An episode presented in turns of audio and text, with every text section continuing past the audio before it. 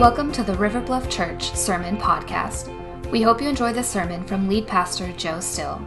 And for more information about us, please visit riverbluff.org. I need to put a disclaimer on today's message. Um, and I want to start by saying this. Most of you know that we have a, a counseling center here at River Bluff, uh, and there's a reason for that. Um, it's mostly because your pastor's so messed up that, you know, it, it takes a, a, fleet of counselors. Um, the truth is, all of us, at some time or other in our lives, need somebody to come alongside us to help us find access to the grace that God has available for us. There's not a one of us that doesn't need that in our lives. All of us do. And I've been a recipient of, of that kind of grace in my life through Christian counseling. You've heard me talk about that before. I've been the recipient of inner healing prayer and God, God helping unlock things that kind of have my heart in captivity and bondage. We, we all need those kinds of things. And today, I'm going to press in on some things that may, may, as you leave here, may cause you to think, I might need that kind of help. And I want to say it's available. Uh, for some of you, maybe what you need to do today is determine that there is something in my life that I am not walking out of this building with. I'm leaving it at the cross. I, I, don't know what that may look like for you. Maybe you need one of our prayer team members to, to pray over you, with you, for you, um, as uh, before you leave today. And they will, I, I will be glad to do that. Now, last week we talked about how grace reigns over our sin. How, how grace is greater than our failures, how grace overcomes, it conquers, it triumphs. And so I want to take a moment just to kind of step back into that thought. Um, and at the top of your worksheet, there's a blank to fill in. And the answer is not going to come up. It's a question that you, only you can answer. And it's just simply this What do you need God's grace to triumph over in your life? Maybe it's some sin or failure. I don't know what you would write there. Maybe it's a mistake. Maybe it's a, a great problem, a regret. Uh, we looked at the idea that God's grace overcomes our secrets. It's bigger than whatever our darkest secret is. We looked at grace triumphing over all that, bringing our secrets out into the light of God's grace so that we could find freedom. We talked about how God's grace triumphs and conquers over our deepest shame, that God's grace trumps over shame, it reigns over it reigns all over all of those things. And, you know, it stirred us to joy. I, I had uh, a significant number of folks make contact with me this past week to, to just say, I, I love God's grace put on display that way. This morning, we're going to continue to talk about grace, uh, but we're going to flip the coin over and we're going to look at this, this other side, this other side of grace. And this side of the coin gets messy. This is where grace gets really messy because, see, when you're on the receiving side of, of grace, when you're on that end, we love talking about it. We love talking about receiving grace. You know, it's, it's a lovely concept.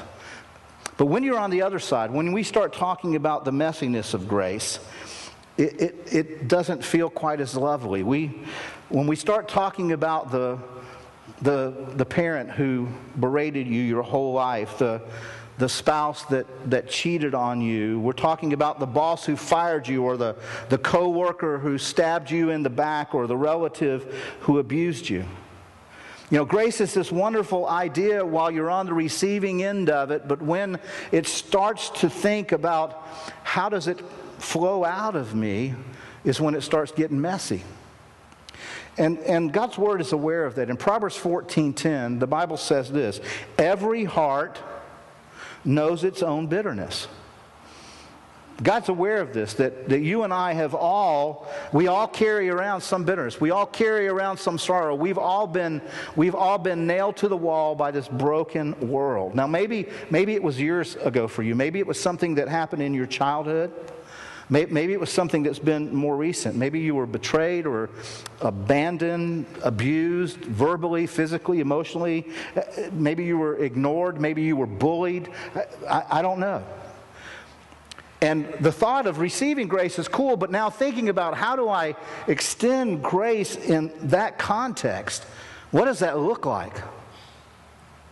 Well, Jesus helps us with that. And so I'm going to ask you to open your Bibles to Matthew chapter 18. This Jesus that we talked about last week, who extends grace that covers over and heals and triumphs over our shame and our secrets and our broken religious pursuits. He, he has the same grace to bring to our hurts today and a pathway out of those that's through grace.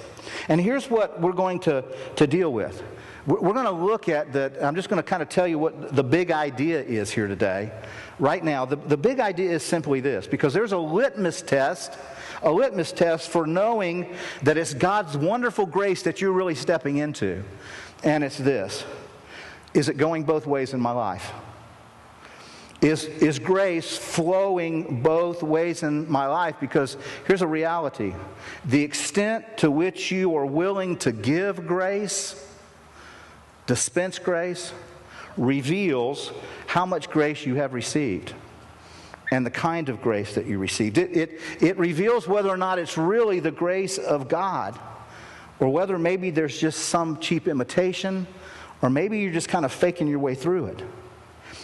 You know, when, when you're called to give grace to someone who doesn't deserve it, when you're called to uh, step into the life of someone who's really hurt you is the moment that you find out whether the grace that you have, that God says is sufficient, is really the grace of God.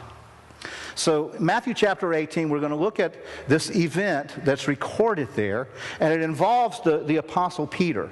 Now, some of you know a little bit about the Apostle Peter. He's, he's kind of an out there on the edge apostle. You know, he was always uh, really pushing the limits of things, and he comes to Jesus in verse 21 with this question. And most of you know, again, if you're aware of Peter, that Peter often had some kind of other agenda under the surface sometimes, and uh, I think this is true of the question that he comes asking Jesus on, on this occasion. And it's kind of a general question, it looks like, about, about this thing forgiveness, but there's also something very specific. And I think there are some underlying motives. Let's look at what, what Peter comes and asks Jesus. He said, he, verse 21, he says, Lord, how often will my brother sin against me and I forgive him? How, how, many times? Uh, you know, is it as many as seven times?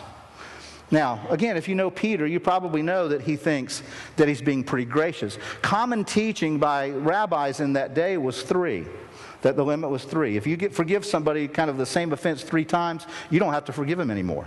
You're done. You've drained grace, was kind of the teaching there. And so Peter comes and thinks, I'm going to go to Jesus and I'm going to use the number seven you know? That's like twice plus one you know? And so you can kind of see peter coming to jesus and say hey jesus i've been thinking about this forgiveness thing and you know i've decided on on seven. What do you think about that jesus? You know are, are you is your number that high? You know, you can almost see Peter thinking, Jesus is going to give me a compliment. Jesus is going to look me in the eye and he's going to say right here to me in front of everybody, Oh, Peter, I wish all the other disciples were like you. You know, you can just see he, he, he thinks it's going to go down that way. You know, now, uh, there's that storyline maybe that was going on, but I think there was something else going on. I, I, think that, I think that Peter's question may have had a specific context. I think that maybe that there was somebody in Peter's life who that number seven in forgiveness meant something. That there was somebody who had offended Peter seven times. And he had just gone through, he had just passed through that number six barrier, and he's, he's at this number seven barrier. And so he's saying, Jesus, do I have to for, forgive this number? Is that, is that, can that be the cutoff line? Can, can this be where I no longer have to extend grace? Can, can it be? Now, for some of you here today, maybe there's a number attached. Maybe, you, maybe you've got it in your mind that there is a number, and after that, I'm not going to forgive anymore. Some of you, however, may be here today, and there is an offense that you carry with you that is very deep, and it's not like somebody offended you seven times, but it's more like times 70. It's not about the number, it's about the intensity of the offense and the pain that came out of the offense, and, and you just, you're carrying that around. And normally, you know, th- there are, there are people who come into our lives sometimes for short, short periods of time. Sometimes they leave a wake of devastation and destruction. They're in and out and things blow up. But most of us, most of us, the pain that we experience, the pain that we carry around is, is brought on by somebody that we love, somebody that we have given space in our heart to, somebody that we, we kind of are involved in life with over the long haul. And we, and we carry that around. And I, I think this may describe somebody in Peter's life. That Peter is, there's somebody specifically that he's just kind of to the limit with. That he's just kind of had it. And he's asking Jesus about this thing called forgiveness. And really, what he's asking is when does, when does grace run out? When does my pain, when does my suffering trump grace? When is it, when is it so much that I no longer have to extend forgiveness? Another way of asking it is what triumphs over grace? What, what rules over, what, what could possibly reign over grace? When, when is enough enough? And so Jesus in verse 22 looks at Peter and, and answers his direct question. Jesus said to him, I do not say to you seven times but 77 times. Some translations say seven times 70. And what Jesus is saying here is this, Peter grace never loses. Grace has never lost a fight. Grace will never lose a fight. Grace, when it's God's grace, real grace, it will always triumph. But here's what happens we hear that. And we start thinking, but you don't know my story. You don't know what I've absorbed. You don't know what happened to me. You don't know what injustice that I've experienced. And Jesus says, I do. What you don't know is that grace always wins. Grace always has more to bring to the table. Now, when we hear that, we might think, because so many of us are, are, are, devoted followers of Christ, we might begin thinking, okay, I know that cognitively, I accept that as intellectual fact, but it doesn't feel like it. It just, it just doesn't feel like it's true. It doesn't, I, I, can't, I can't overcome these feelings of having been abandoned and abused. I, I can't get this into my realm of feelings. It feels like grace lost. It feels like grace ran out. And so Jesus, as he so often did, Jesus tells a story because Jesus knows that's what connects with our hearts.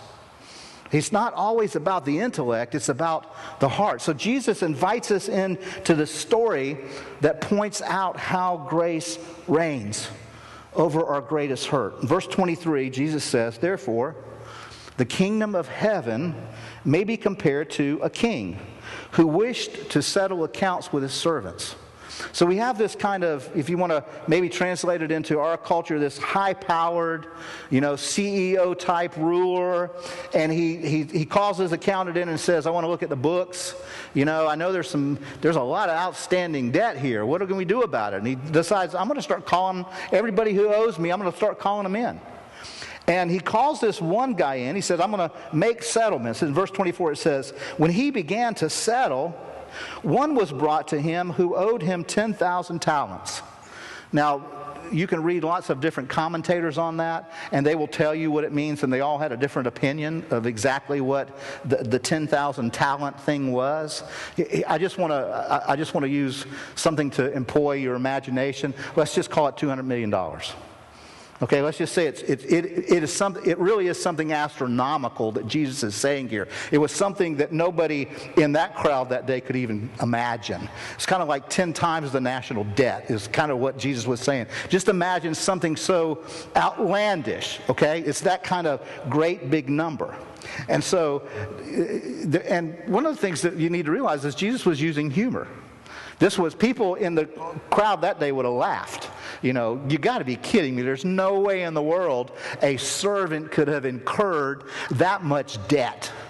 Impossible. Nobody would have let, let somebody incur that much debt. So there's some humor uh, attached to this because a servant could never pay this off. It, it, it was impossible. So in verse 25, this is what happens. It says, And since he could not pay, his master ordered him to be sold with his wife and his children and all that he had in payment be made. So basically, what he was doing was selling them as slaves. This was not uncommon in the ancient world uh, for, for somebody to be sold, for their family to be sold, for everything they owned to be sold, to, to pay back what they owed. And again, this would in no way have come close to, to paying for this, but that's, that was the order of the day. But then look what this, this guy does. This guy, he has this uh, 100, 200 million dollar debt, you know, and the, the, the, the ruler basically said, I'm just going to cut my losses. You know, I know he's not going to be able to pay me back, but I'm tired of messing with it. Let's just go on this, this huge debt. Now, one of the things I, I hope you pick up you know, when Jesus is teaching, there are usually a lot of things going on in what he's saying. And obviously, one of the things that this is supposed to point to us as his followers is the great debt we owe him. The incredible debt that is we cannot pay. And we talked about this a lot last week. The Bible says all have sinned. Every last one of us has sinned. All of us have accrued a great unpayable debt to God. All of us has. Everybody on the planet has. Now, we spend a lot of time maybe trying to pretend, living in denial that we don't. Some of us, when we finally come to the place where we realize that we do, we try to work really hard through religion to pay it off, and then we finally find out we can't. And we come to realize that the only thing that can pay that debt is the grace of God. That, that's it. It's, it's, it's only Jesus. And so Jesus kind of begins helping us get that framed in. Because remember, he's the one, he's the one that's going to come and pay. Pay, pay for, for our debt. And so the Bible paints this picture of God keeping track. That there's an accounting of, of the debt we owe. These, these things that we think nobody else knows about us, God knows. Those secrets that, you know, we think if we could just keep them hidden, God knows. God, God knows all about the huge debt that you and I owe that we can never, ever pay back. So let's look at, back at the, the story. It says in verse 26 So the, the servant fell on his knees. He implored this master, Have patience with me, and I will pay you everything. You should laugh again. There's no way, I mean, it's ridiculous. There's no way this guy could ever pay this thing back. He, he, cannot do it. And again, I believe Jesus specifically uses this astronomical number to, to make the point that repayment is not an option. There's just, there's absolutely no chance of it. And in verse 27, here's what that power CEO, master leader does. He says, out of pity for him, the master of that servant released him, let him go, and forgave him the debt. Let that go. That $150 million just wipes it out. It is, it's like an unbelievable, incredible act of grace. He doesn't, he doesn't do this, he doesn't do, you know, use a banking term and say, well, let's, we'll extend the note. He doesn't say, you know, from this point forward, all you have to do is, it's just interest only. You know, we'll just, we'll just, we'll just do that. He says cancel. He canceled. There, there, are actually two verbs that are used here. One, one basically says he's canceled the debt. The other says he, he, let him go. It's translated that way. And those two different verbs are used in other places in the New Testament, and often they're both used and translated as to forgive. It, it, is, an, it is this act to forgive, to forgive. Uh, we're going to come back to that in a moment. Just, just kind of pack that away. But it's, it's this thing, forgiveness. Then in verse 28, the story changes. It says, but when that same servant, the one who had just been forgiven 100, you know, 200 million dollar debt, something outlandish, he says he found one of his fellow servants who owed him 100 denarii. Now, again, th- there's some people will tell you what that means in you know current economic value. Think 20 bucks. or 10 bucks. Let's just say 10 bucks. Think 10 bucks. Okay? So there was this $150 million, and now there's this $10, 10, 10 buck debt. And, and look what, look what this is, goes on. He says, um, and he seized this other servant, and he began to choke him, saying, Pay me what you owe. I mean, get yourself in this story. This is what's going on. This guy who's been forgiven 200 million, he's, he's shaking this guy down for 10 bucks. And then look what verse 29 says. His fellow servant fell down and pleaded with him, Have patience with me, and I will pay you. Now, 10 bucks. Wouldn't you imagine maybe he had 10 friends who each had a buck he could pay the guy?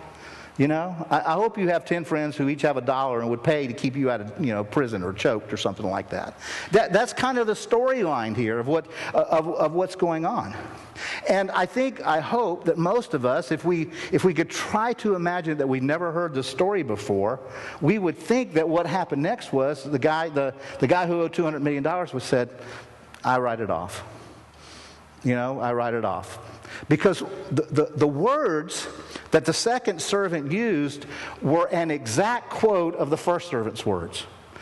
He may have even been there and heard that other guy's plea to the master.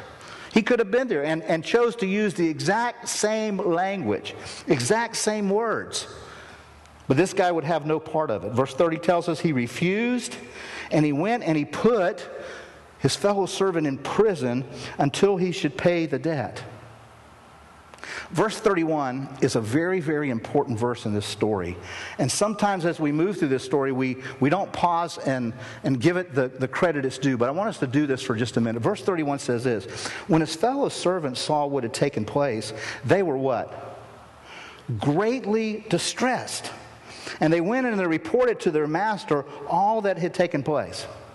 Jesus basically says, all the other servants saw that happen and they out this guy. They go back to the master and they just they, they, they, they throw that guy under the bus with him. They're outraged.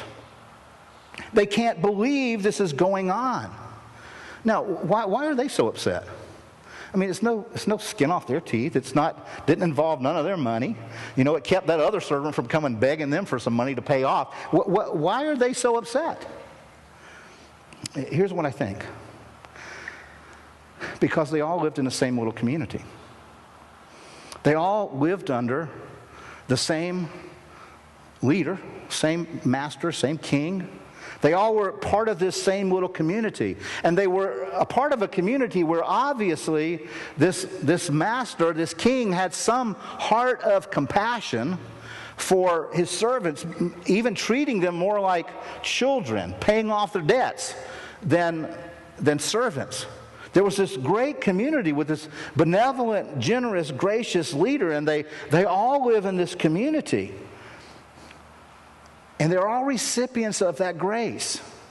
But now, one is refusing to live that out.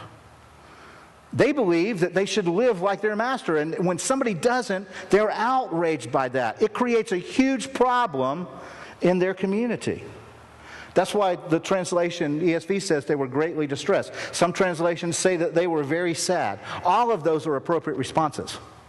All of those, see, when somebody who has received unbelievable, generous grace refuses to demonstrate it, our response should be outrage. Our, our response should be just kind of over the top. When somebody living in, in community when somebody living in the family of God has received incredible grace, but then starts living judgmentally, starts looking at other people's kind of sideways because, you know, their problems, though they're different, they should be managing that better. They should be handling that a little better. Folks, when we see that in the body of Christ, in the fellowship, in the community of believers, we should be outraged over that. It's part of this story here. It should be a great big problem.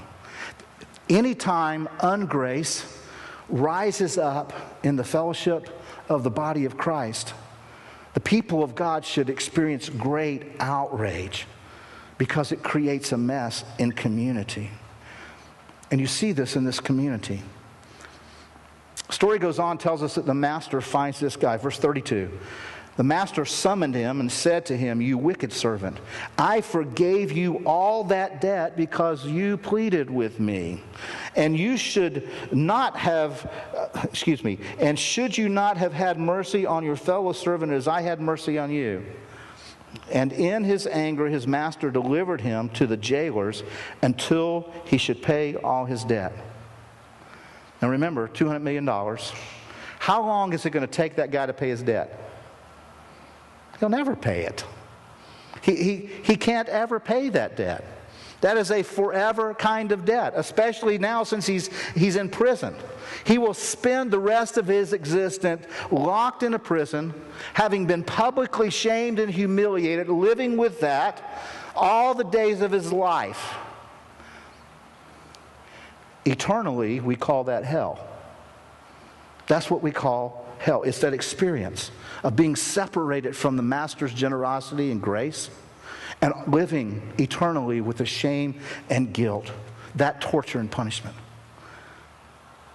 So often, when Jesus tells a parable, when he tells a story, oftentimes Jesus leaves things hanging. He wants his, he wants his listeners to go back home sort through a little bit about what he said, not just give them the quick answer. Oftentimes, you'll see after Jesus gives a, a, a teaching and a parable, um, once his disciples get him alone, they'll say, Hey, Jesus, what'd that mean? Because they, they, they needed help. In this story, Jesus does not hold back. Jesus doesn't want anybody to be confused about this one. Jesus wants everybody to understand very, very clearly. There's no vagueness here. Look at verse 35 so also my heavenly Father will do to every one of you if you do not forgive your brother from your heart. Now, immediately when we read that in this book, what we want to do is close it and kind of push it over there. That, that is not something we want to live in. We don't, we don't want to receive that. And I know some of you are thinking right now, Joe, are you telling me that if I don't get forgive that person, that you made me think about earlier, who abused me, who abandoned me, who cheated on me. Are, Joe, are you telling me if I don't forgive that person, that Jesus is not going to forgive me?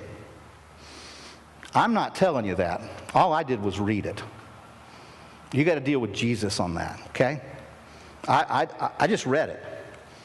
You go to God's Word and, and you got to deal with it. See, there, there's a clear lesson right here. Again, Jesus wants us to remember that he is, he is the one that's going to pay our bill. He's going to pay that mountain of debt that we, we could not. We're, we're going to receive grace from him. And his intent is that we would receive it in such a great capacity that we would willingly extend it to others. And, you know, we said last week that he came and he, he forgave us our shame, our, our secrets, our sickness, all of it. He did that.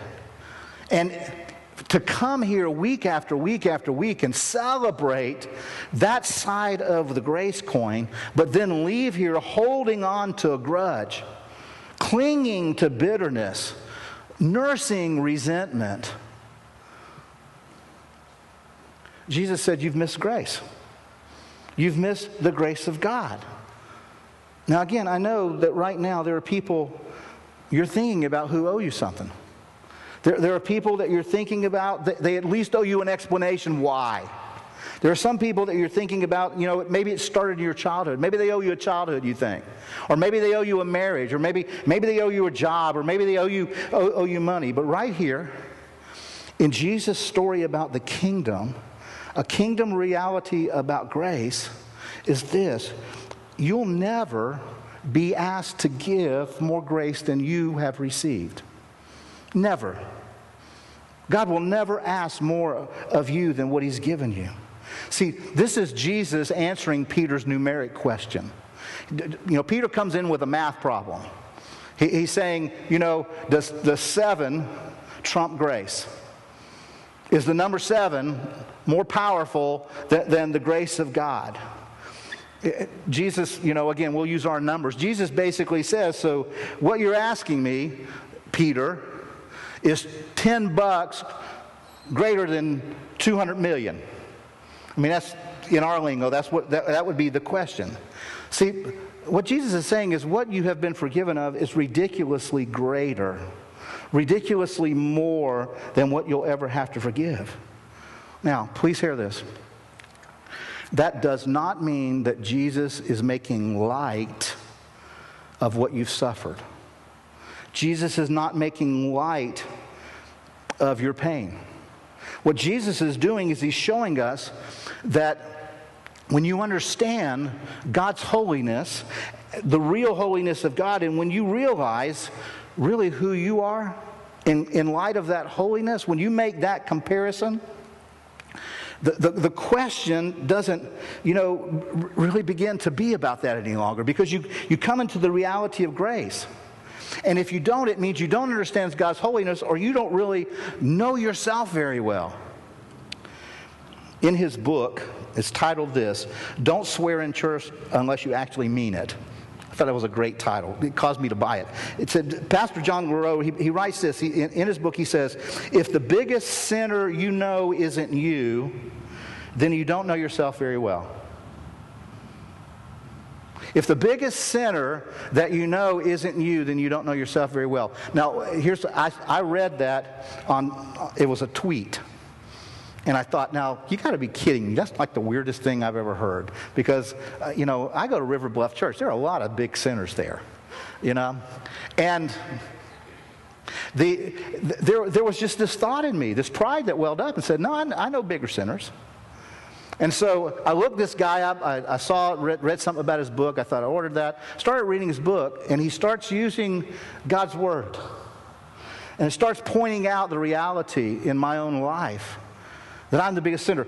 He, he took, he, he goes to Paul's writing to Timothy. Timothy was Paul's young protege in the faith, and he's, he's writing to Timothy, and in, in chapter 1, he says to Timothy, Christ Jesus came into the world to save sinners.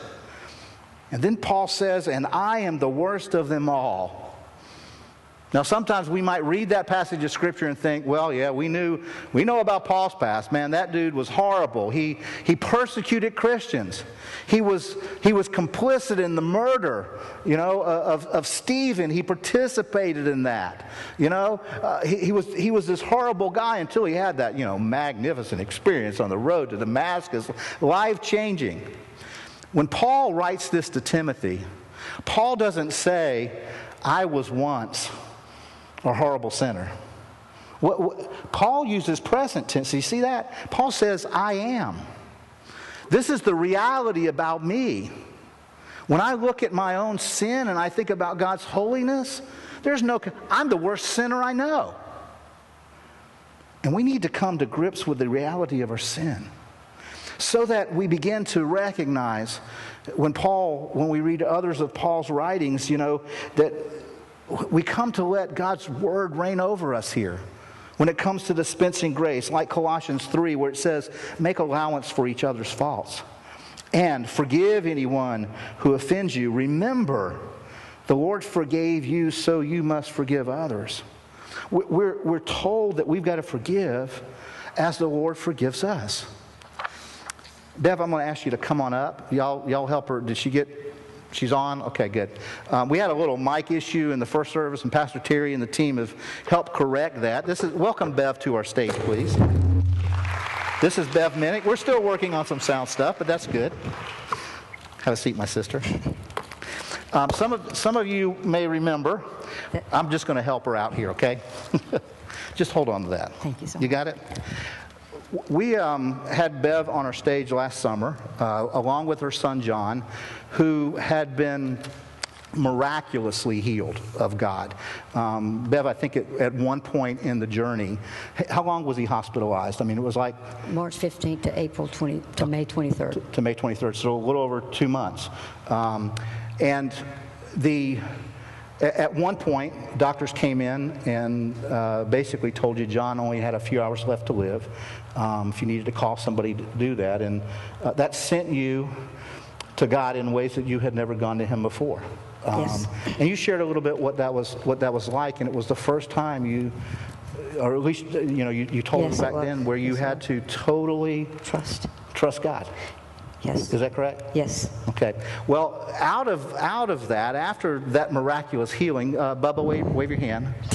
Come on, wave your hand. Bu- Bubba's back there, by the way. He he is he literally is a walking miracle. Yes, he is. Um, uh, God used medicine. We know that. Um, but that, that he's here is, is incredible.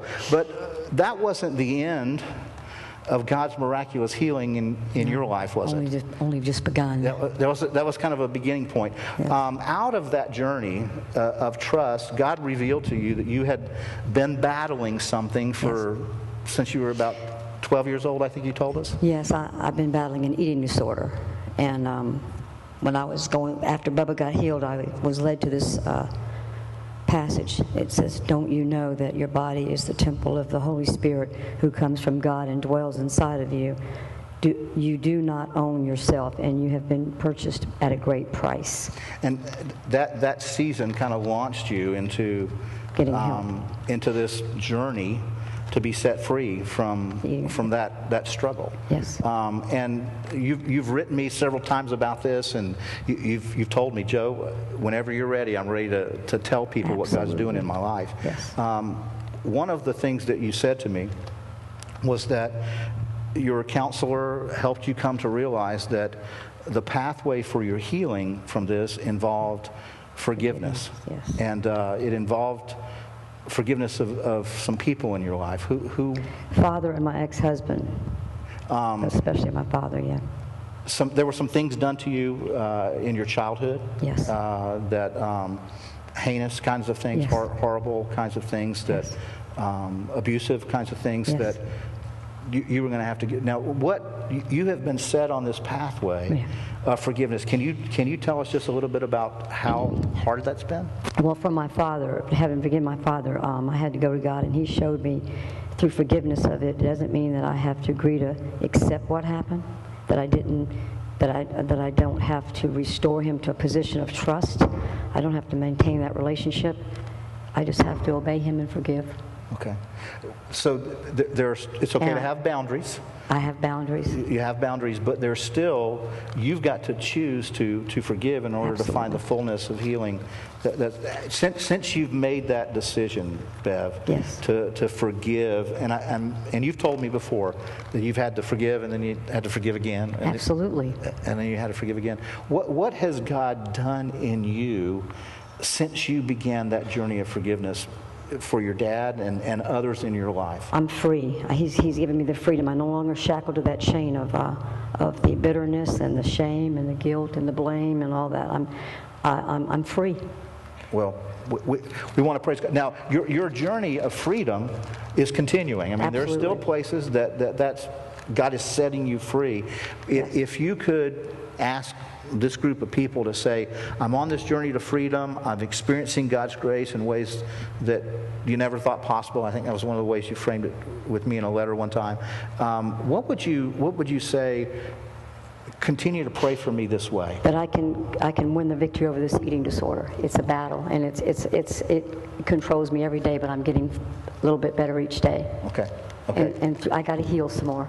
Okay, so con- for, for continued healing, for Yes. continued grace that you need, for Because by grace of God that I'm here, because I have, to, I have been treating my body wrong for years. yeah, I, I, I, we know, we know, and we're grateful for that grace in your Absolutely. life. Grateful for that grace in your life. Well, let me pray for you, and then we're going to let you step down. Father God, we, we do come. I give you thanks for the courage that it took for Bev to, to sit here and s- just agree out loud and say out loud, uh, Father, about her struggle.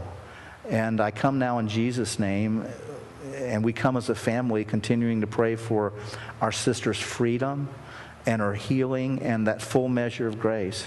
God, I thank you for just her life that has displayed the healing power of the gospel, the healing power of grace, that your grace actually can reign over the worst of abuse, the worst, God, of demeaning uh, that could come into a human life, and that you give us victory. So we thank you, God, for the victory that you're bringing, but we're asking for even more. We are asking for complete healing from this disorder that, that Beth struggles with every day. We thank you for the, the freedom and the victory that you've given her, but God, we're asking for you to complete it in the days ahead. We love you, Father. We love our sister, and we thank you now for her. It's in Christ's name we pray. Amen. Thank you, Beth.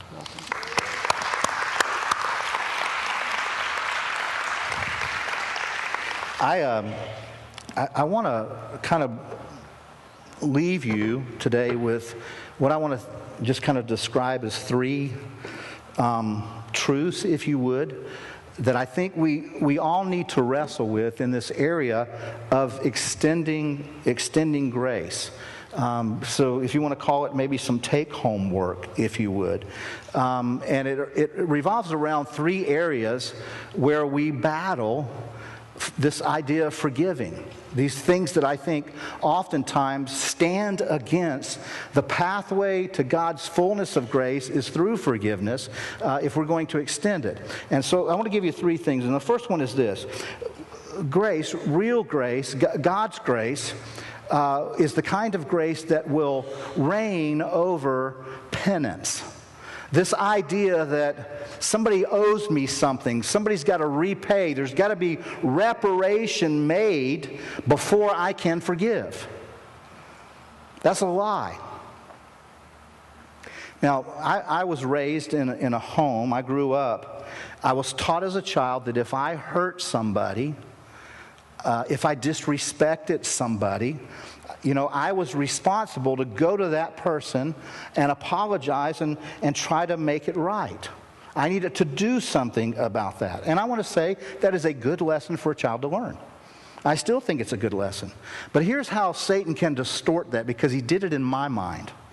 I began to grow up believing that for in order for me to forgive somebody who wronged me, they first had to do that too. You see how Satan will distort something good and beautiful and lovely and then make us think that that's what forgiveness is? That forgiveness is once they come to realize that, you know, what they've done to me, uh, you know, and they come and they make reparation here, then I will forgive them. You know, that forgiveness only comes once somebody sets out to make it right. You know, when they do something and say something, I'll, I'll forgive them. But here's the problem with that that is not biblical forgiveness. Th- that, that has nothing to do with grace. You know what that is? We call that justice. That's you giving me what you owe me.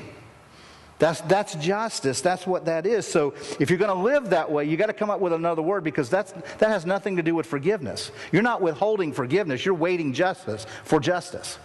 Does that make sense? And so, trying to understand that, you know, you begin thinking about the possibilities of what it would look like. But what, what happens when somebody does something to you? And I believe most of us, most of us in this room have already had it happen. And if not, very few people are going to get out of this world without this experience. What happens when somebody harms you so painfully that there's nothing they can do to pay it off? What happens when somebody's, what's done to you is so, so heinous that there's no way anything they can say or do could ever make it right? Well, that's when grace comes in. That's when grace sets in. You remember verse 27, we, we talked about it earlier. The master canceled the debt. He erased it completely. You know, he didn't just extend the debt or, or he canceled it completely. And that is what God has done for us because it, it's not earned, you know? Now, your trust, Bev's trust, with some of those relationships, those things may have to be earned again. But forgiveness, grace, is never earned. It can never be earned. Forgiveness and grace are not dependent on what that person who hurt you does. You need to find grace because it's grace. They'll never be able to repay it. Second kind of reality about grace that's real grace, that God's grace, is grace can reign over vengeance. Grace can reign over this thing called vengeance. Vengeance is this idea that I'm going to hurt that person the way they hurt me. Now, most of us in this room would never set out to actually do that.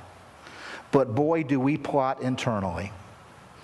We just, we play that tape internally of how, if we would, this is what I do. And we just go back and we hit rewind, play, rewind, play, rewind, play. We just play that over and over and over again. We, we spend our lives with that approach. I've heard it said that that approach, that, that uh, revenge approach, is, is, is sitting in God's chair. That's when we, we go and literally say, God, I need you to get off your throne. I need to sit there. Because somehow we think we, we understand the other person. We understand why they did what they did. We sit in God's chair, we're judge. And, you know, we think somehow that we can figure out a best future for them. See, we don't know the story of someone's life completely. We don't know what God's going to do out of that tragedy, out of those ashes, to turn things around and work all things to good for His glory for those who love him are called according to his purpose. When you sit there and seethe and hit play and rewind and play and rewind, you are missing out on, on the beauty that God has for you. Romans chapter 12, Paul writes this He says, Dear friends, never take revenge. Don't take it externally, don't take it internally into your life. It, it will kill you. Leave that to the righteous anger of God. You got to release it. You got, you got to let it go. You got to let whatever the debt is go, and then you have to do what that, that master did. He let them go. Now, you're going to say it's not fair. You're right. It, it is not fair. You're going to say they don't deserve it. And you're right. They don't, they don't deserve it. And it doesn't mean you're not going to hurt anymore. In fact, the reality is, if you become a person who lives out the grace of God, you're going to hurt. It, it's going to hurt. You're going to, if you, if you extend grace to anybody, there's going to be pain attached to you. In some ways, choosing grace is choosing to live with the consequences of somebody else's struggle because they can't make it right. There's no way they will ever make some things right. But ultimately, God can resolve that in you. God can overcome that hurt. Grace can actually triumph over the hurt. I want to pause here to help us think about the big story in which this little story fits in. Because there is, there is the big story of somebody who took pain and suffering because of their relationship with you the perfect, beautiful, lovely Son of God, who never did you any harm, never did you any wrong. But the Bible says you sinned against him. You sinned directly against the Lord Jesus. And he took the consequences. He took the pain. He took this. So it's not that he doesn't understand yours. He just says there's a better way. There's a better way. Lastly, the thing that I would tell you to take home and ponder and think on is this Grace, when it's God's grace, when, it re- when it's real grace, will always triumph, will always reign over bitterness, will always come, overcome bitterness. Here's what bitterness is bitterness is just quietly becoming angrier and angrier for the hurt that somebody else brought into your life. It's just thinking about that offense that they did, continuing to relive that pain. There's a playback mode to this thing called bitterness as well. But when you choose bitterness, who pays for it? We know that. Many of us heard, have heard the, that the definition of bitterness is drinking a bottle of poison, expecting it to impact the other person. That's what, that's what bitterness is. There was an obituary that came out last week that went viral. I've redacted some things from it because I didn't think the person's name needed to be mentioned. But this is what this was the the obituary that was that happened last week. It's about this person that was born March 1938. Um, in 1957, they got married, had two children. In 1962, this woman became pregnant by her husband's brother, and she moved to California. She abandoned her children, Gina and Jay. They were raised then by her parents. She passed away away on May 31st, 2018, in Springfield, and will now face judgment. She will not be missed by Gina and Jay, and they understand that this world is a better place without her. That's an actual obituary from last week. Can you imagine the kind of pain that Gina and Jay are locked in to want to go public with something like that? Can you imagine the bitterness that they have played and replayed and continue to replay to have written something like that? They're, they're, they're locked in that. See, remember the guy who was forgiven the $200 million debt? Re- remember that guy and he refuses to forgive a $20 debt? See, what you might not know is that about that ancient culture is this. If you were going to take somebody, as the story says, and you were going to put them into prison, you had to pay the prison. You had to, in, in, a debtor's prison, in that society, if you wanted to send somebody to debtor's prison, you had to pay for them to enter the prison. Folks, bitterness is like that. The only person who pays when you nurse bitterness is you. You, you pay the penalty. That's how, that's just how bitterness works. It's just how it works. You know, do they deserve it? Maybe. But if you keep them locked in bitterness, you're going to keep paying and you're going to keep paying and you're going to keep paying. You pay the bill, you'll foot it. I love what Lewis Smedes said in his little book called Forgive and Forget. He wrote these words He says, To forgive is to set a prisoner free and later discover that that prisoner was me. See, that's, that's what forgiveness does. When I forgive, a prisoner gets set free, but the prisoner that's set free is me. See, Jesus has promised to all of us who follow him, who choose to receive his grace and then live out his grace, is that grace can always reign. You can never drain grace of grace, it is always there. Grace reigns and triumphs over everything. Not only can it conquer your sin, but it can conquer your worst hurt. It will overcome all of that. See, you and I have to remember that Jesus, Jesus in his act of grace exchanged accounts. He took his account, you know, and he gave it to us. And he took our account and took it on himself. What, what we owed. We, we received that.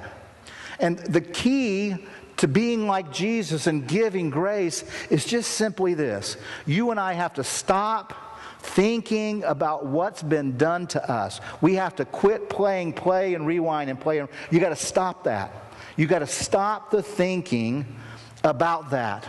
And what you have to start thinking about is what's done for you. Stop thinking about what's been done to you. Start thinking about what's been done for you. When that thought of bitterness rises up, stop it and think about what was done for you on the cross, what your future in the power of the resurrection looks like. That's the only thing that will stop that. That's the only thing that will stop bitterness. It's the only thing that's going to stop revenge and, and, and this spirit of vengeance. It's, it's the only thing that's going to stop it. It's to think about what's been done for you and stop thinking about what's been done to you. And that involves replacing. When, when you feel that, you got to stop and you got to think about the cross. And you got to think about the beauty and power of Jesus' resurrection and what he's promised to you. And only living that out will you find the grace to forgive somebody else what's been done to you, even when they don't ask for it. Let's pray. Father God, we come. God, some of us locked up in a prison of our own making, prisons of revenge, prisons of bitterness. And God, we come today wanting to be set free. And we come, God, reading your word and understanding in kingdom economy the, the only way that we can be released from our own captivity, released from bitterness, released from vengeance. The only way that that release comes, God, is when we release another.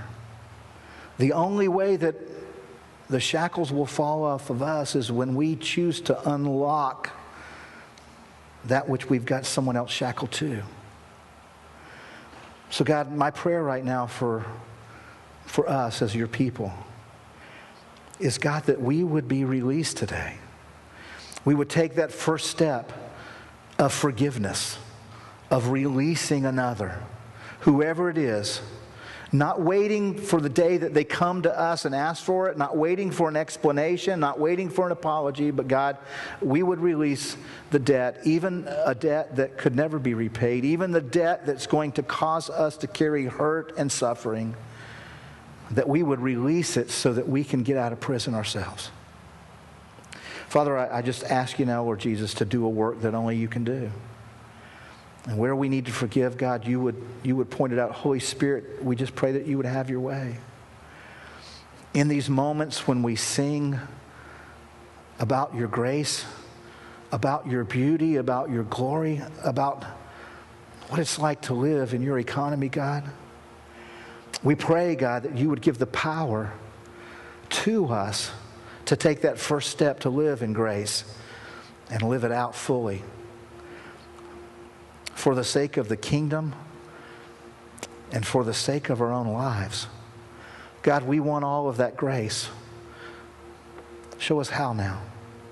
Father, we come also to worship you. We want God to bring tithes and offerings because we want the message of hope in the gospel, the hope of grace that triumphs over every suffering and sin and hurt to go forth through all the world.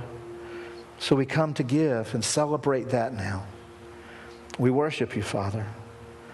Jesus, we thank you that you paid a debt that we couldn't pay so that we can forgive debts that have been against us.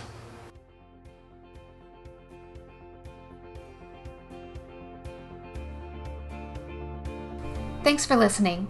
If you're in North Charleston this Sunday, please consider visiting us at our 9:30 or 11 o'clock services. We'd love to see you. Again, for more information, visit riverbluff.org. Now go change the world.